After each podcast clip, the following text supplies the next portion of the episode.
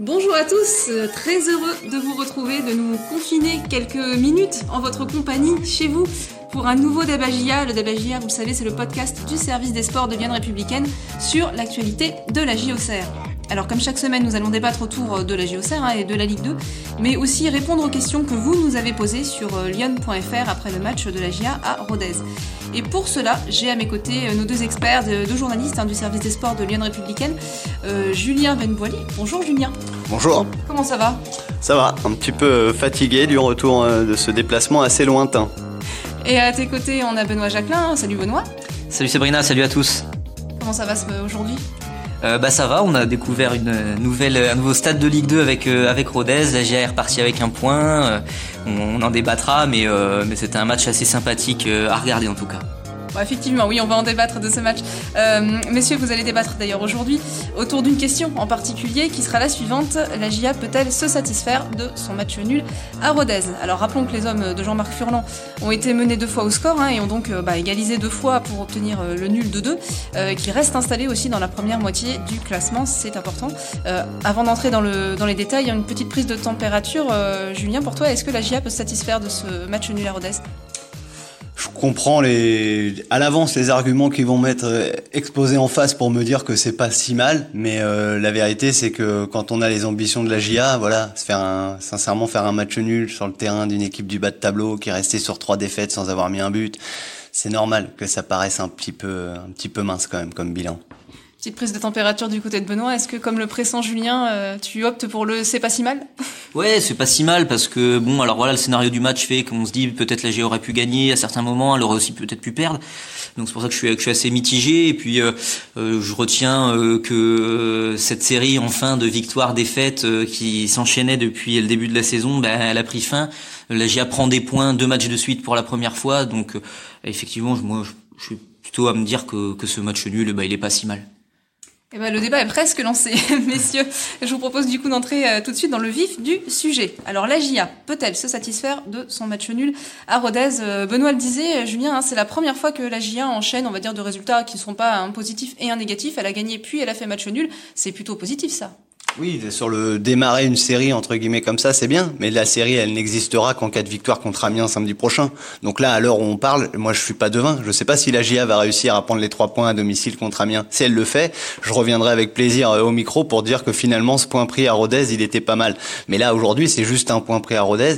Et si d'aventure il n'y avait pas une victoire contre Amiens dans une semaine, ça fera une série euh, certes euh, sans défaite, mais qui est quand même pas exceptionnelle. D'ailleurs, Jean-Marc Furlan à la fin du match, sincèrement, oui, il était quelque part content de ne pas perdre à point de victoire, mais lui, euh, il aurait préféré que ses joueurs gagnent. Alors vous allez me dire, c'est toujours le cas, mais non, mais parce qu'en fait, il se dit à la limite, il vaut mieux tout donner pour essayer d'aller prendre les trois points, quitte en fait à en prendre zéro, parce que finalement les matchs nuls, ça fait pas vraiment avancer. Là où c'est intéressant, c'est sur le plan mental, parce que cette équipe, voilà, elle était tellement euh, à faire ce côté euh, positif-négatif que oui, c'est pas si mal.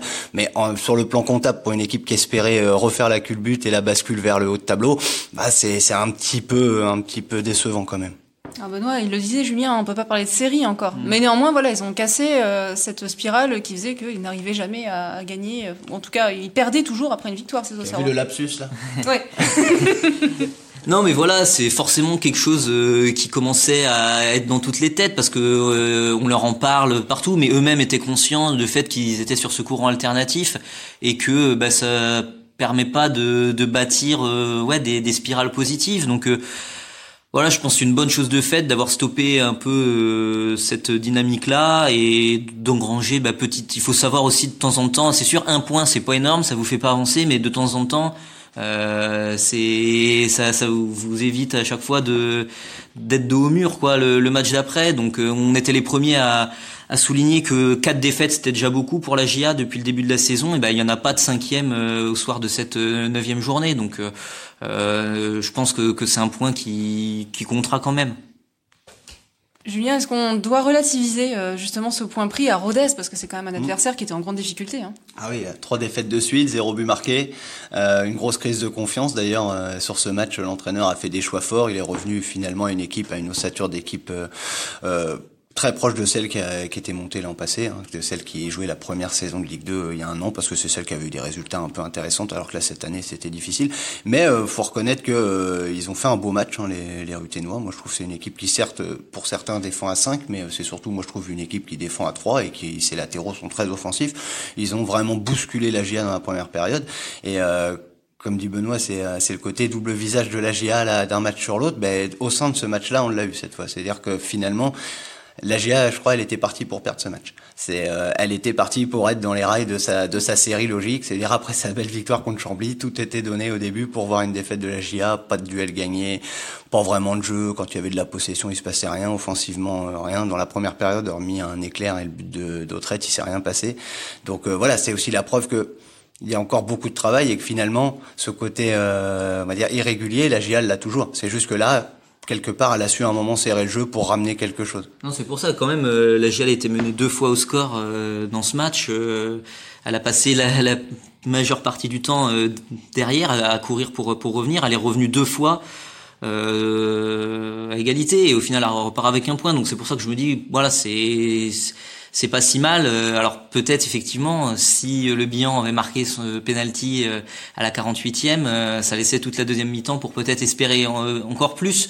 Mais dans, au final, ouais, je pense que d'avoir arraché l'égalisation comme ça à quasi un quart d'heure de la fin, c'est déjà bien. Là, je reconnais bien euh, mon collègue Benoît parce que je me rappelle il y a quelques semaines, il nous expliquait que c'était pas plus grave de perdre à Toulouse qu'ailleurs. Mais là, c'est pareil. C'est finalement avoir ce scénario-là face à l'équipe qui est vraiment en perdition actuellement en Ligue 2. C'est pas plus grave que de c'est a priori la même chose que de le faire sur le terrain d'une équipe du haut de tableau. On retiendra juste ce scénario. Je suis à peu près d'accord dans l'esprit de ce qu'il défend. Maintenant, faut quand même le faire au regard de l'adversaire qui est quand même aujourd'hui en Ligue 2 loin d'être un cadre. Mais justement, j'ai trouvé que euh, Rodez, Lagia a passé à côté de sa première mi-temps aussi parce que Rodez a réussi son entame de match. Effectivement, Rodez euh, est, en, difficulté, c'est un peu une bête blessée. on a vu que effectivement, ils étaient dans la réaction, ils, s'étaient fixés comme objectif dans ce match de euh, redresser un peu la barre. Et c'est ce qui a mis aussi un peu en difficulté Lagia. Donc je n'ai pas trouvé cette équipe euh, si faible. Effectivement, euh, quand on regarde le classement, on se dit euh, la GIA doit gagner ce match, mais dans le contenu après du match, le, nul est équitable. Alors voilà, c'est s'il suffisait d'être devant le classement pour gagner les matchs, c'est c'est pas ça suffit pas quoi. C'est pas comme ça que ça marche. Merci. Dans le déroulement du match aussi, voilà, ils ont su revenir hein, les Auxerrois par deux fois au score. Et ça montre une certaine force mentale, on va dire, Julien quand même.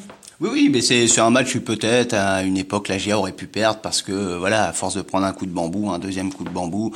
D'accord. Après, il y a aussi des, des circonstances. Peut-être la GIA peut gagner le match euh, si elle utilise l'offrande incroyable au retour de la deuxième mi-temps et ce penalty offert de manière tout à, tout à fait gratuite, alors que la GIA après va mettre en place une deuxième mi-temps de qualité, on va dire, mais au moment du pénalty, rien. Je veux dire, le, il y a eu un premier ballon dans la surface au Serroise, ça part de l'autre côté, ça offre un péno gratuit. Si le bilan le met, c'est peut-être autre chose. Et là, on voit donc. Euh, oui, on peut toujours voir, c'est comme on veut en fait. Le, le, verre là, il est à moitié vide, il est à moitié plein. Chacun est libre de faire euh, de faire son choix. Moi, j'ai décidé sur les derniers matchs de croire que cette, cette équipe d'Auxerre, elle pouvait aller se mêler à la lutte euh, en haut. Si c'est le cas, ce match, il est décevant. Et un petit signe, par contre, qui démontrait aussi un petit peu la, la mentalité et l'approche de, de, de, la GIA, c'est que dans le temps additionnel, on voyait bien que la GIA euh, a vraiment pris aucun risque et finalement les joueurs d'eux-mêmes ont entre guillemets un peu décidé que ce nul leur convenait, qu'il fallait arrêter les frais. Euh, les 4 minutes de temps additionnel qu'il y a eu, euh, ça a pas du tout joué devant, ça a temporisé, alors que à la limite Rodez euh, était plus enclin à essayer d'aller pousser ce, troisième but. Donc je pense que eux-mêmes, inconsciemment ou inconsciemment, les Auxerrois se sont satisfaits quand même de, ce nul, même si après dans les réactions ils étaient plus mitigés. Hum, c'est peut-être aussi le déroulement du match euh, qui, qui, veut ça. Hein. Pourquoi ils ont été autant mis en difficulté, Julien, les Auxerrois face à Rodez?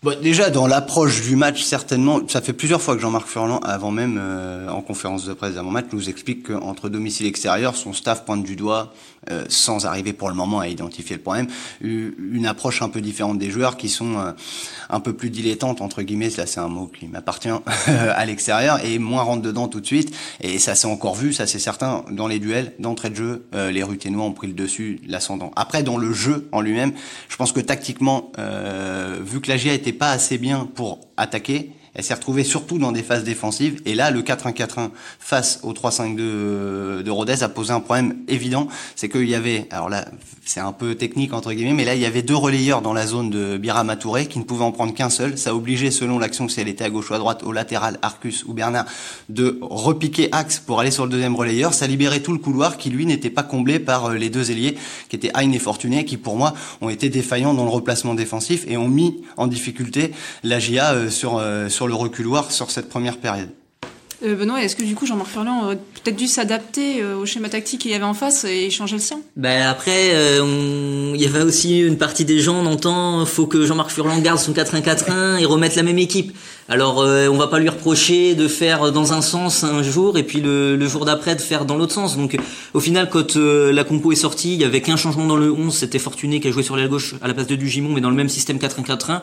On s'est dit bon bah voilà, il reconduit, il choisit la stabilité et c'était somme toute logique. Alors après peut-être qu'effectivement euh, le 4-2-3 avec 2-6 aurait permis à, à la GIA d'être un peu moins perméable défensivement mais euh, on peut pas on peut pas refaire le match euh, comme ça quoi. Non mais là moi j'ai juste identifié entre guillemets à mes yeux un des problèmes, j'ai pas du tout j'estime pas du tout que ça aurait été plus simple en 4-2-3-1 ou quoi. C'est juste si les ailiers font le, travail de, de, replacement pour empêcher les deux latéraux adverses qui étaient donc euh, à droite Henri et à gauche Chougrani, et eh ben avec un 4-1-4-1, on peut totalement stopper le 3-5-2 ruténois. Moi je suis plutôt de l'avis de Benoît, c'est c'était dans la logique des choses de renouveler le 4-1-4-1, ça fait assez de fois que les gens se plaignent qu'il n'y ait pas de continuité dans la performance avec euh, le schéma tactique. Pour le coup, euh, ça m'a pas du tout choqué que Jean-Marc Furlan euh, la ligne. Et encore une fois, j'ai bien dit, c'est parce que la GIA n'arrivait pas à développer son jeu offensif. Parce que si la GIA avait réussi, comme face à Chambly, à avoir le ballon très haut et à gêner totalement cette équipe euh, ruténoise,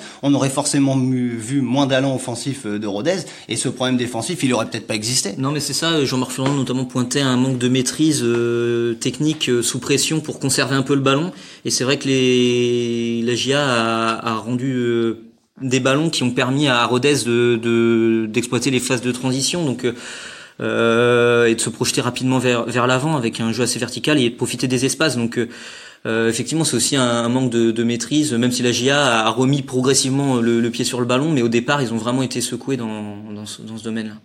On a Adriano qui nous a posé une question sur Lyon.fr et qui nous demandait, euh, nous disait, je comprends qu'il y a la gestion d'un effectif à prendre en compte, mais pourquoi changer une équipe qui gagne absolument? Est-ce qu'on peut gagner C'est parce qu'on utilise la même équipe et le même système contre ben, Chambly ou contre Rodez? La question peut, peut, se poser, effectivement. Moi, je, moi personnellement, j'étais surpris que Dugimon euh, ne commence pas le match. Parce que oui, dans l'esprit des gens, vu qu'en plus, il y a cette absence de continuité dans, dans les résultats, on se dit, ils sortent d'un bon match, on remet la même équipe. Mais comme l'a dit Benoît tout à l'heure, si on accepte ce, ce, changement finalement fortuné euh, du Gimon, c'est la même équipe. Donc là, je, je, trouve un peu difficile de pointer du doigt un changement dans l'équipe, si ce n'est, ou alors faut poser la question clairement, pourquoi Dugimon est pas là? Mais C'est la question de ah. Louis sur Lyon.fr. Eh ben bah, je, comprends, euh je comprends un peu mieux la question de Louis, on peut se la poser. Là, c'est, je pense, c'est du coaching. Benoît peut aussi l'expliquer. Alors, est-ce qu'il y a des raisons Voilà, euh, Fortuné, un joueur qui percute plus euh, que, que du Gimon. Euh, donc sur sur le côté, est-ce que c'était un choix voilà dans vraiment tactique, technico-tactique dans le jeu Est-ce que c'était aussi de la gestion humaine Fortuné, ça faisait trois matchs de suite qu'il était sur le banc. Est-ce qu'on se dit c'est pas le moment un peu de, de le relancer pour voir ce que ça donne? Voilà, je pense qu'il y a plusieurs. D'ailleurs, c'est peut-être un ensemble de ces éléments-là qui, qui, ont fait la décision, mais euh, voilà, c'était pas non plus aberrant de, de faire ce choix-là, même si effectivement Dugimon était sur une bonne phase avec des buts euh, marqués. Que Jean-Marc Furlan, il dira là, nous on est en train de discuter quelle équipe il fallait pour avoir cette victoire-là. Mais euh, lui dira que ce choix de mettre Fortuné, donc finalement de concerner tout le monde dans cette équipe, c'est ce qui amènera les victoires de demain. Donc bon, là tout le monde peut, peut débattre, mais pour, pour le coup, j'ai trouvé que garder le même système, faire juste un changement de 11 du poste pour poste, voilà, il a, il a plutôt opté pour euh, la stabilité sur ce match. Et euh, on parle aussi du Gimon avec Didier, hein, euh, qui lui euh, aurait aimé voir et que Jean-Marc Furlan laisse sa chance à Ngando visiblement. Enfin, il nous dit euh, Furlan sort du Gimon qui vient de marquer, mais laisse Hein le moins bon, selon Didier toujours, hein, du dernier match au détriment de Ngando, le meilleur à Guingamp. Est-ce logique, messieurs? Qu'est-ce que vous en pensez? Ça, ça, encore une fois, hein, on est, on est tous plus ou moins entraîneurs si on, si, si on va comme ça et qu'on essaye de faire les équipes. Je suis un peu d'accord, comment, avec Didier? Avec Didier. Avec Didier, je suis d'accord avec Didier sur le match à Guingamp qui était un non-match dans l'ensemble des Auxerrois. J'avais trouvé le couloir droit, euh, donc Arcus Ngando, très efficace. Moi, je trouve que c'est la paire qui à droite fonctionne le mieux. Euh, depuis, bah, voilà, il est revenu euh, de son absence. Il avait eu le Covid, je crois, Hein, donc bon, bah, il lui redonne du temps de jeu. C'est vrai que personnellement, euh, je le trouve pas très très très performant, très efficace. Je préfère totalement Ngando, mais là, c'est des choix de voilà, peut-être que tactiquement et euh, dans ce qu'il veut mettre en place, euh, Jean-Marc Furlan a assez assez raison. Et après là, c'est pareil. Hein, il avait été retitularisé donc euh, le match d'avant contre Chambly. effectivement, il n'avait pas forcément brillé contre Chambly. Mais si vous le sortez euh, directement, euh, voilà, ça veut dire que vous lui laissez un match, un seul match au joueur pour s'exprimer, et vous le, et, vous le et vous le ressortez directement. Euh, c'est aussi assez dur. Souvent, Jean-Marc Furlan donne deux, trois matchs, deux, trois titularisations de suite aux joueurs pour aussi pouvoir s'exprimer. Et voilà, là, il a fait un deuxième match euh, pas exceptionnel. Peut-être que ça changera au prochain match, mais je pense que voilà, c'est aussi une gestion d'équipe d'ensemble, quoi. Bosley se demande si c'est pas parce qu'il est mal positionné Gauthier qu'on le voit pas à son meilleur à son meilleur niveau parce qu'il nous dit qu'il est gaucher et qu'il joue sur l'aile droite alors que bah d'ailleurs c'est c'est plus ou moins vrai. Effectivement il joue plutôt à droite en faux pied comme on dit. Euh, et Fortuné à l'inverse joue euh, côté gauche alors qu'il est droitier. Et donc c'est plutôt des profils oui de joueurs qui vont rentrer dans le cœur du jeu plutôt que des ailiers de débordement. Et dans le foot moderne il y a quand même euh, très peu maintenant d'ailiers de débordement à l'ancienne. On est beaucoup sur des joueurs qui jouent sur les faux pieds. Et autant là là où je voulais en venir c'est sur le match de Rodez là samedi euh, ils ont ils ont permuté en plus en cours de match euh, Hein et Fortuné donc plutôt en début de match c'était en première mi-temps voilà ouais au bout de la demi-heure de jeu à peu près, ils ont, ils ont permuté. Donc Hein s'est retrouvé sur le côté gauche et Fortuné sur le côté droit. Et bon, euh, ça n'a pas changé euh, énormément de choses, à part que, à la limite, euh, le but de, de est venu de, de, de, Fortuné qui était sur la droite Mais à ce moment-là. Après, après, plus que le poste, finalement, il est gaucher, est-ce qu'il doit être à droite et il doit être à gauche, c'est comme on veut. Le truc, c'est que la GIA a fait le choix, et ça, Jean-Marc Ferrand le dit souvent, d'avoir donc pas des ailiers de débordement, avoir des joueurs de cœur de jeu. Encore une fois, lui-même le dit, le coach, s'il demande à ses joueurs offensifs où ils veulent jouer, tous veulent jouer dans l'axe. Et Hein, effectivement, certains de par euh, son profil passé, parce qu'il a fait dans d'autres clubs, je pense que peut-être le poste où il serait le plus à l'aise, c'est dans l'axe. Mais dans l'axe, il y a déjà tellement de monde. Il y a Autrette, il y a Saki qui sont euh, très très forts. Voilà, il faut aussi lui trouver sa place. Et c'est pas aberrant depuis qu'il est arrivé. On on voit quand même plus souvent un gaucher à droite dans le système euh, Jean-Marc Furlan. Donc bon, je, je, crois que Hein il joue au poste pour lequel il a été pris. C'est juste que pour le moment, ça ouais, ça, prend pas quoi. En tout cas, voilà, la GIA, euh, avec cette équipe, avec ces joueurs-là, a fait match nul sur le terrain de, de Rodez. Et donc, un petit mot de conclusion. Euh, Julien, tu restes sur ton avis euh, de départ ah ben, Je reste sur mon avis, mais malgré euh, l'exceptionnel exposé de, de BG, j'ai pas changé. Mais rendez-vous dans une samedi, puisque s'il y a victoire contre Amiens, ça aurait été un bon point. Ça ferait une série. Mais Julien, ça va être très bien mon avis parce que dès le 1-0 à la 23e minute de, de Bonnet, euh, je, je, râlais parce que je disais mais le match nul, euh, c'est un bon score ce, ce, ce, soir, ce samedi soir. Donc, euh, donc voilà, mode d'entrée, j'aurais signé pour la GA pour un match nul. Après, forcément, on a envie d'être plus ambitieux et, et, de prendre plus de points, mais sincèrement, ça casse enfin cette spirale. Et effectivement, comme dit Julien, on, on espère voir les, la GA encore enchaîner contre Amiens samedi prochain. Bah merci messieurs pour euh, ce débat. On espère euh, avoir éclairé un petit peu nos, internautes hein, pour qu'ils puissent se faire eux-mêmes leur opinion. Euh, avant de passer d'ailleurs aux questions, aux dernières questions que nous, nous ont posées nos internautes, tradition oblige, on passe à vos tops et à vos flops après ce Rodez Agia. On va commencer par Julien. Quel sera ton top cette semaine? Alors mon top, euh, c'est euh, c'est le mental de Le Bihan. Je, je m'explique parce que euh, évidemment sur ce match-là, il fait pas un grand match. Il fait même un match plutôt décevant. ce penalty qui ne cadre pas est quand même symptomatique de sa première heure de jeu ratée. Il, on l'a pas vu en première période. Il a cette offrande donc il la met à côté. Il a ensuite une énorme occasion dans le jeu. Pareil, il cadre pas, il met derrière le but. Vraiment, il est en train de faire un match entre guillemets pour son statut de meilleur buteur de Ligue 2, lamentable. Et finalement, il pourrait sortir de ce match s'agacer, s'agacer, ne plus rien faire. Et eh ben, il reste dedans. Et sur euh, finalement un beau centre de Bernard, il vient arracher ce but, cette égalisation, son huitième but, il conforte sa place de meilleur buteur de Ligue 2. Et là, je dis bravo parce que beaucoup de joueurs, après être passés par tout ça, auraient pu sortir du match et ne plus servir à rien. Lui, au moins, il a réussi en une action un peu à sauver, euh, à sauver euh, son match et la soirée de la GIA. Le mental de Le Bihan pour euh, Julien en top et, en flop eh ben, j'ai commencé à en parler tout à l'heure. Pour moi, c'est Gauthier Hein. C'est, un peu, euh, depuis son arrivée, une énigme. Je trouvais euh, le profil du joueur intéressant quand la GIAL l'a signé cet été. là, quand je vois le, le bilan de, depuis qu'il est arrivé, et eh ben, et quand au regard de ce que pour moi apporte Axel Ngando, je comprends pas. C'est alors peut-être que Jean-Marc Furlan continue de le mettre parce qu'il sait qu'il va y avoir un déclic ou quoi.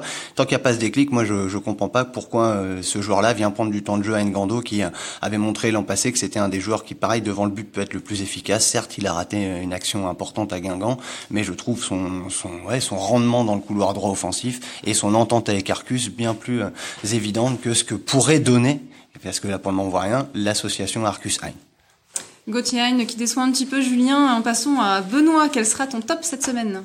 Euh, bah, mon top, c'est le, but de Mathias Autrette euh, pour la première égalisation de, de la GIA. Euh, il met un super but, ça joue tout en une touche, ça part d'une d'une touche côté droit. Fortuné trouve Saki qui fait sa sixième passe décisive de la saison en remisant sur Autrette, qui déclenche vraiment une frappe limpide, petit filet opposé. Donc un, un, super but qui montre aussi quand même la, les facultés, la classe de, de ce joueur quand même qui, est, bah, qui a joué en Ligue 1 et, qui a un niveau quand même quand il est en forme, parce qu'il est aussi un peu irrégulier cette, cette saison, mais qui est, qui est pas mal. Euh, Benoît dit ça part d'une touche, donc en fait tout part d'un super contrôle de l'arrière gauche ah non, euh, de ça, Rodez euh, Chougrani. Ça part anecdotique, une transversale pour Rodez, et le latéral manque son contrôle, et, et au final ça, ça, conduit au but. Donc voilà. Et tant mieux pour retraite, qui est donc euh, ton top de la semaine. Euh, As-tu un flop après ce Rodez Agia Ouais, le flop, euh, ça va être un élément important quand même dans, dans ce match, c'est la blessure de, de Novan Léon. Euh, de Novan Léon, malheureusement, euh, il a quand même pas de pas de bol, j'ai envie de dire, dans, dans, ce début de saison. Il prend le carton rouge dès la première journée, il est suspendu deux matchs derrière. Là, il revient, il fait ses matchs globalement. Euh, voilà, on peut trouver deux, deux, trois petites choses à redire, mais globalement, il, était, il était dans son truc. Et, euh, et là, il s'est blessé très rapidement dans, dans ce match-là. Euh, avant d'encaisser euh, le premier but et après ce premier but, du coup, il demande à, sortir et visiblement, donc c'est une déchirure de ce que disait euh, Jean-Marc Furlan au niveau de l'épaule. Donc, à voir quelle sera son indisponibilité, mais ça peut être quand même très handicapant effectivement si c'est ce diagnostic-là. Et donc, un peu dommage pour Donovan Léon de ne pas pouvoir être en pleine possession de, ses moyens et à bloc en, ce début de saison, alors qu'il est revenu forcément très motivé à la Ça pourra faire le bonheur de Sony Letton, tout ça, cette absence euh, programmée, enfin en tout cas prévisible hein, de, de Donovan Léon sur blessure. Merci messieurs pour vos tops et vos flops de la semaine. À présent, place aux dernières questions de nos internautes. Et on commence avec celle de Moïse sur Facebook. Euh, alors là c'est pareil, hein, c'est un petit peu euh, tactique, technique comme, comme, comme tout à l'heure, euh, qui nous demande pourquoi ne pas essayer une défense à 5, Arcus, Coef, Joubal, Souprayen, Boto. Euh, ah bah là déjà il y a la réponse je crois. Dans les noms donnés, il y a déjà la réponse, je pense. Parce qu'il y en a un qui a donc 0 minutes de jeu cette saison. Je pense pas qu'on va faire un système pour lui donner des minutes de jeu. Mais Moïse a envie de le voir. Ah ben déjà, je peux le comprendre. C'est le capitaine officiellement, ça reste le capitaine de la GIA. Donc euh, je peux comprendre que voilà, ça, ça pose euh, question, mais. C'est peut-être la question sous-jacente de Moïse. Eh ben, va falloir qu'il s'accroche, euh, Moïse, s'il veut voir Souprayen durablement. Parce qu'il nous dit que effectivement euh, la GIA a une des plus mauvaises défenses et qu'elle souffre contre les équipes athlétiques. Et bah. peut-être que voilà, peut-être que Moïse pense que ce système-là et ces joueurs-là pourraient aider. Euh, après, après voilà, c'est pas forcément en rajoutant des défenseurs que vous allez mieux défendre. Pour faire une réponse un petit peu un petit peu basique. Alors après, les défenses à 5 euh, ces dernières années sont vraiment de plus en plus à la mode, mais c'est un système quand même qui demande euh, beaucoup de de connaissances mutuelles de la part du collectif. C'est souvent des équipes qui jouent comme ça, vraiment de manière très régulière, comme Rodez l'a montré d'ailleurs c'était bien bien huilé, j'ai envie de dire c'était bien rodé ce, ce système. Oh, et euh, et, euh, et ça demande ouais par exemple sur cette défense à 5 des vrais profils euh, atypiques au niveau des pistons. Et par exemple euh, voilà autant on peut imaginer Boto jouer euh, en piston gauche, autant Arcus c'est quand même plus un défenseur qu'un piston droit. On voit que offensivement il a quand même du déchet donc voilà c'est quand même un système très très particulier. Et puis c'est pas trop dans l'esprit de Jean-Marc Furlan aussi, c'est pas trop la philosophie, la mentalité donc. on sortira pas Bernard de l'équipe non ouais, plus. non hein, plus, voilà, donc non, mais voilà, ouais, je pense que ça, on est pas trop près de le voir. Bah Jean-Marc Furlan, encore une fois, il veut pas défendre. Donc euh, voilà, il va, il va tout faire pour euh, trouver plus de solidité de par son animation, mais aujourd'hui, il va pas retirer forcément des joueurs offensifs, comme dit, pour euh, privilégier l'aspect défensif, puisqu'au contraire, c'est sa, sa, volonté, sa, sa, philosophie de jeu d'essayer d'être le plus offensif, le plus spectaculaire. Il faut juste encore aujourd'hui trouver un peu de réglage. C'est vrai que la GIA est un peu friable défensivement, mais voilà, temps, il faut pas faire marche arrière. Hein. Voilà, en même temps, voilà, la GIA concède beaucoup de buts, mais elle est toujours deuxième meilleure attaque, quasiment deux buts de moyenne, donc ça marque quand même beaucoup, donc euh, voilà. De toute façon, entre un 1-0 ou un 5-4, Jean-Marc voilà. il privilégie le 5-4. C'est une, une équipe volontairement déséquilibrée vers l'offensive, euh, la GIA. Voilà. Et voilà pourquoi, Moïse, vous ne verrez pas, euh, probablement pas, cette défense à 5. Euh, je passe à la question de Gilles. Alors spécial dédicace parce que Gilles est un peu agacé. Il nous a déjà posé la question la semaine dernière et on n'en avait pas parlé dans le débat JA. Gilles, il faut juste vous expliquer. On a beaucoup de questions. Donc parfois on est obligé de, de, trier un petit peu. Euh, voilà, Gilles a une question un peu étonnante vu le contexte parce qu'on reste sur une victoire et un match nul. Mais euh, il se demande pourquoi. En fait, elle concerne le remplacement dans un avenir assez proche, dit-il, de l'entraîneur de la JA qui va avoir 63 ans ce mois-ci par David Carré, qui est, on le rappelle, l'entraîneur de la réserve hein, en National 2, qui connaît la JA comme sa poche et qui sera disponible s'il a réussi son examen. Ce projet serait-il envisageable? Gilles, êtes-vous le papa de David Carré Messieurs, qu'est-ce que vous en pensez? Non, mais, ouais, je sais pas. Pour l'instant, la question se pose pas. Hein. On est, on est, pas là-dedans. Euh, on est vraiment sur le projet mis en place par Jean-Marc Furlan. Il est pas menacé. Euh, et ouais, non, la GIA l'a fait venir pour qu'il mène à bien son projet. Il en est à même pas un an et demi sur les trois ans qu'il a signé. Donc, euh, pour l'instant, la question vraiment est pas d'actualité, quoi. Faut, Bon, ça marche plutôt bien et quand ça marche bien, on, ne pense pas remplacer l'entraîneur. Non, bah là ils sont pas en train d'imaginer la suite pour le moment. Après, euh, David Carré, il est en train de passer ses diplômes déjà. Bon, qu'il est, faut déjà les obtenir. Ensuite, euh, on verra ce qui, on verra la suite. Si un jour la question se pose, effectivement, il connaît bien le club, etc. Et euh, pourquoi pas Il a déjà dépanné de toute façon lors d'intérim. Donc moi, je le souhaite à David Carré un avenir sur un banc professionnel, que ce soit d'ailleurs à Auxerre ou ailleurs. Ça, y a pas de souci. Mais aujourd'hui, le banc Auxerrois est pris et il n'est pas prévu qu'il se libère dans, dans les prochaines semaines ou prochains mois. Donc tout dépend de ce que vous appelez un avenir assez proche, Gilles, pour euh, répondre à votre question. Ce sera peut-être plus lointain que proche, c'est probable. Euh, merci messieurs d'avoir répondu aux questions euh, de la semaine de nos internautes. On rappelle que vous les avez posées sur lyon.fr hein, et on a sélectionné donc les, les, plus pertinentes. On vous invite bien sûr à reposer vos questions la semaine prochaine après le, prochain match pour le futur d'Abagia. prochain match justement de la GIA, ce sera le samedi 7 novembre à domicile contre Amiens à 19h et à huis clos forcément. Et nous on se donne rendez-vous ben, dès dimanche 8 novembre pour le prochain Dabagia. Merci beaucoup, messieurs. Merci, bonne semaine. Bonne semaine.